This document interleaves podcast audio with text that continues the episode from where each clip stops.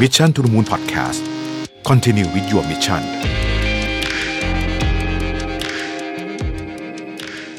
สวัสดีครับยินดีต้อนรับเข้าสู่ Mission to the Moon Podcast นะครับอยู่กับโรบินทันสาหะครับผม วันนี้จะมาชวนคุยจริงๆ สบายๆฮะมันเป็นบทความที่ผมเขียนเองนะใน Facebook นะครับแล้วก็อยากจะมาเล่าขยายความต่อนะครับ ก็น่าจะเป็น reflection นะฮะส่วนตัว กับสถานการณ์โควิดทั้งเรื่องของธุรกิจเรื่องของสภาวะจิตใจอะไรต่างๆเหล่านี้เนี่ยนะฮะว่าเราเป็นยังไงบ้างนะครับ คือต้องบอกก่อนว่าผมเนี่ยก่อนหน้านี้นะฮะก็มึนไปอยู่สักระยะหนึ่งเลยทีเดียวนะรู้สึกว่าไปไม่ถูกจริงว่าจะเอาไงดีกับการวางแผนธุรกิจนะคือมันก็มีมันก็มีแพลนออกมานะครับ แต่มันก็ยังมีความมึนอยู่เยอะมากจนกระทั่งสักเมื่อสักอาทิตย์สองอาทิตย์ที่ผ่านมานะฮะก็รู้สึกว่าเออ เรามึนต่อไปไม่มีประโยชน์นะฮะเราสับสนวุ่นวายต่อไปไม่มีประโยชน์ เพราะว่ายังไงเราก็ต้องสู้นะครับ ก็เลยเริ่มลุกขึ้นมาคิดแผนการต่างๆนะอย่างที่ทุกท่านพอทราบนะครับว่าจริงๆแล้วเนี่ยธุรกิจที่กระทบจากเหตุการณ์โควิด ครั้งนี้เนี่ยก็มีตั้งแต่กระทบไม่มากนะครับจนไปถึงกระทบเยอะมากๆนะฮะธุรกิจที่กระทบเยอะมากๆเนี่ยรายได้เหลือนะครับประมาณ อาจจะเหลือ 30% 20% 10%หรือเหลือศูนย์เลยก็มี ไม่ใช่หายไปนะครับ เหลือคือหายไปแบบเกินครึ่งนะครับ ซึ่งจริงๆแล้วธุรกิจเราก็ได้รับผลกระทบในระยะสั้นเนี่ยก็ค่อนข้างเยอะเหมือนกันนะฮะแต่ว่าผมเองก็พยายามที่จะคิดว่าเราจะทำยังไงที่จะออกไปจากวิกฤตนี้ให้ได้ แล้วก็ แข็งแกร่งขึ้นด้วยนะครับผมก็เลยเรียบเรียงเป็นข้อๆนะครับว่าจริงๆ เราได้เห็นอะไรเยอะเหมือนกันจากวิกฤตโควิด ครั้งนี้นะครับ เรื่องหนึ่งเนี่ยคือเราเห็นชัดเจนเลยว่าเราทำงานได้เร็วขึ้นนะฮะ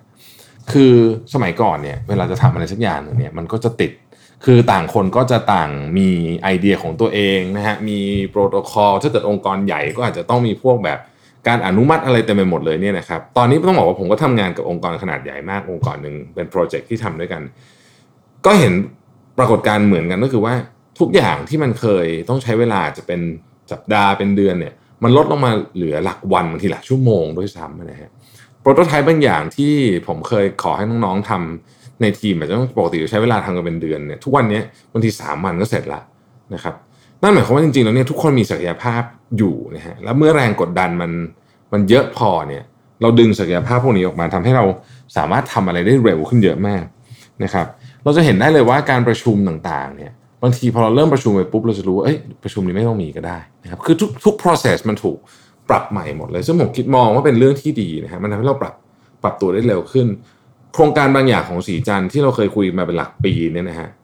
ยังขึ้นไม่ได้นะฮะติดนู่นติดนี่อะไรบ้างเนี่ยตอนนี้เนี่ยใช้เวลาแค่ 2 สัปดาห์ก็มันก็กำลังจะขึ้นได้แล้วนะครับโปรเจกต์ของ Mission to the Moon ก็มีเหมือนกันที่เป็นที่เป็นลักษณะแบบนี้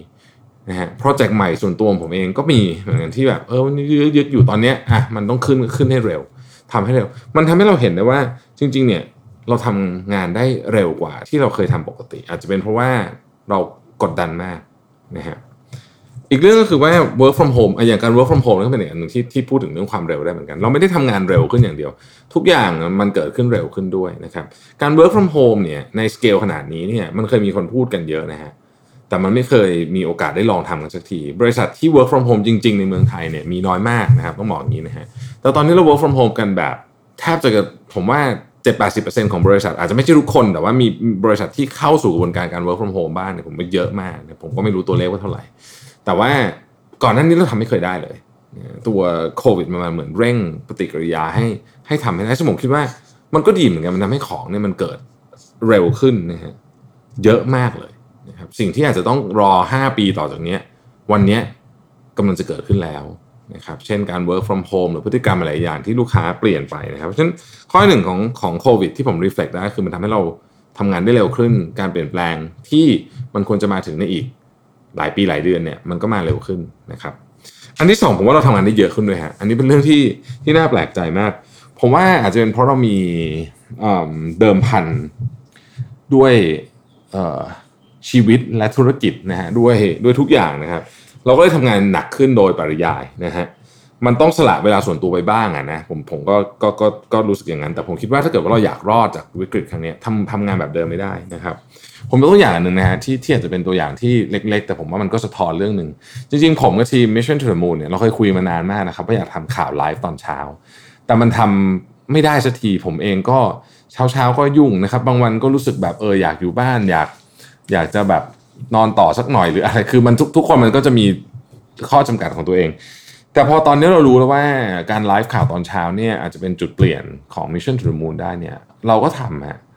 ทีมงานน่ารักมากนะครับ ก็มากันเช้าเราเราเราทำบางวันเราไลฟ์ทั้งเช้าทั้งเย็นเนี่ยกลับบ้านก็ดึก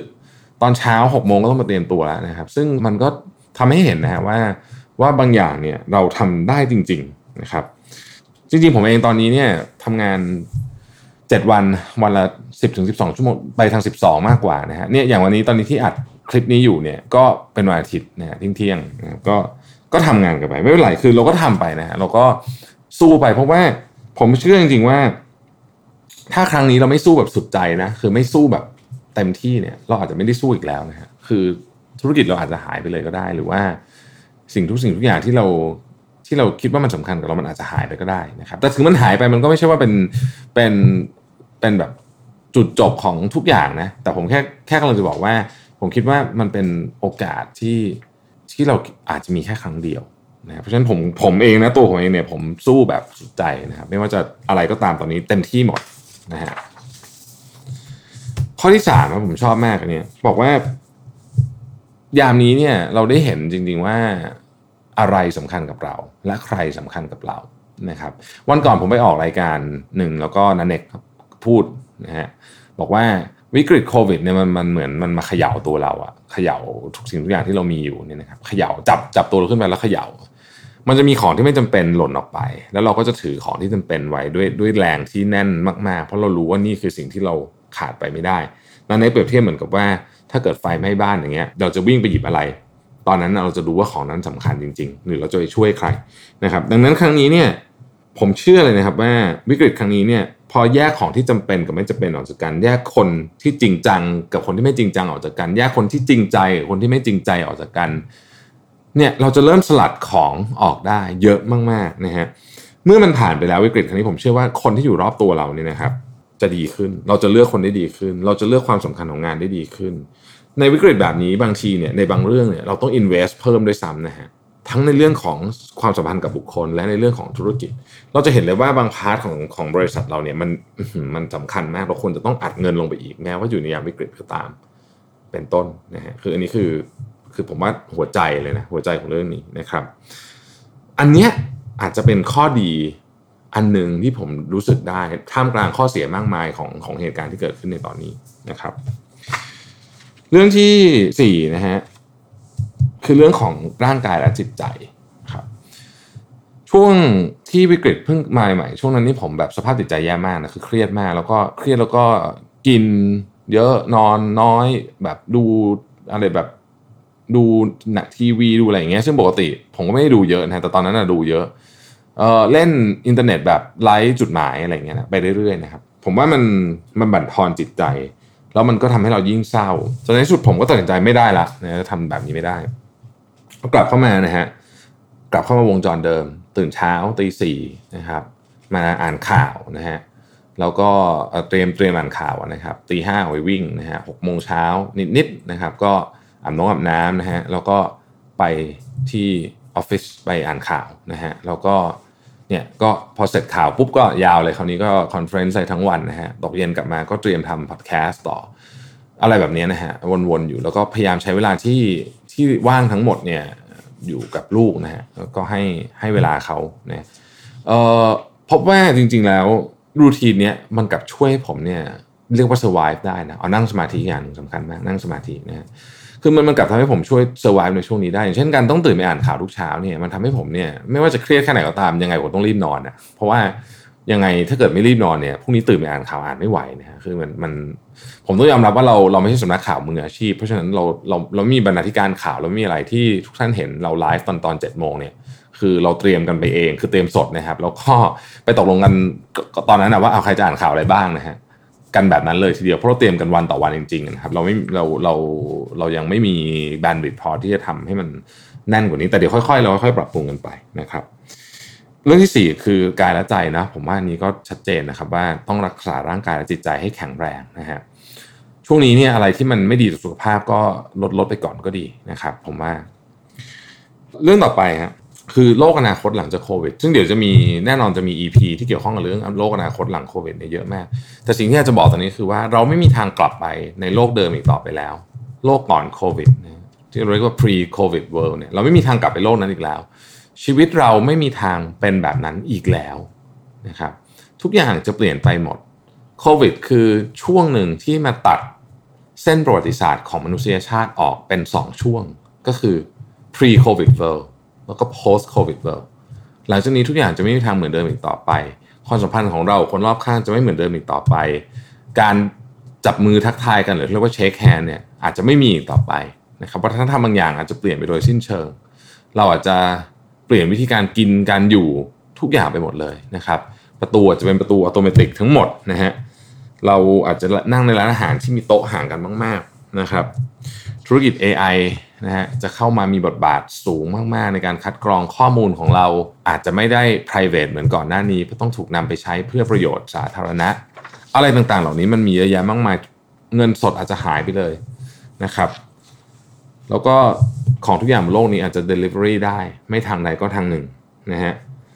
เราอาจจะเห็นฟิตเนสมาอยู่ที่บ้าน อันนี้มีจริงๆนะครับ มีสตูดิโอฟิตเนสในกรุงเทพเนี่ยให้เช่าจักรยานที่เขาไปเล่นในคลาสแล้วก็มาเปิดที่บ้านเล่นผ่านซูมพร้อมกันอะไรอย่างเงี้ยนะฮะอะไรอย่างเงี้ยมันมีเยอะแยะนะครับ แต่ในระยะสั้นเนี่ยผมบอกเลยธุรกิจเนี่ยเหนื่อยแน่นอนนะฮะถ้าธุรกิจที่โดนโดยโดยตรงอยู่แล้วเนี่ยเนื้อเหนื่อยอยู่แล้ว แต่ธุรกิจที่ไม่ได้โดนโดยตรงเนี่ยกำลังซื้อก็จะหายไปมากครับ ในช่วงระยะแรกๆนี้นะหายไปอย่างรุนแรงเลยทีเดียวนะครับ ผมผมกะเอาตัวเลขแบบคร่าวๆนะครับ ไม่ใช่สำหรับธุรกิจที่ไม่ใช่ธุรกิจจำเป็น เช่นอาหาร แล้วก็พวกของใช้ในบ้านอะไรพวกนั้นนะอันนั้นนะผมว่ายังโอเคอยู่ แต่ของอย่างอื่นเนี่ย ผมว่าลดไปต่ำๆมี 30% 40% 50%เป็นไปได้นะครับ เพราะฉะนั้นของที่ขายได้ในช่วงนี้ต้องเป็นของที่ดีจริงๆ แล้วก็คุ้มค่าจริง ๆ ไม่ได้บอกว่าถูกนะครับ คุ้มค่า ทีนี้มันก็เป็นเรื่องที่เหนื่อยเหมือนกันนะฮะในการใช้ชีวิตอยู่ในช่วงนี้ แต่ผมอยากจะบอกอย่างนี้ว่ามันมีคำพูดฝรั่งคำหนึ่งซึ่งผมคิดว่าทุกท่านรู้อยู่แล้วคือ อะไรที่ไม่ได้ฆ่าเราจะทำให้เราแข็งแรงขึ้นนะครับ ก็คือ what doesn't kill you will make you stronger ดังนั้นจริงๆ หน้าที่ของเราตอนนี้เนี่ย คืออย่าตายฮะอยู่ไปให้ได้นะครับแล้วเมื่อผ่านวิกฤตไปเนี่ยเราจะเข้มแข็งขึ้นเราจะมีภูมิคุ้มกันมากขึ้นและหลังจากนี้ผมเชื่อว่าอะไรมาเราก็ไม่กลัวแล้วล่ะครับ ขอบคุณที่ติดตาม Mission to the Moon นะครับ สวัสดีครับ Mission to the Moon Podcast Continue with your mission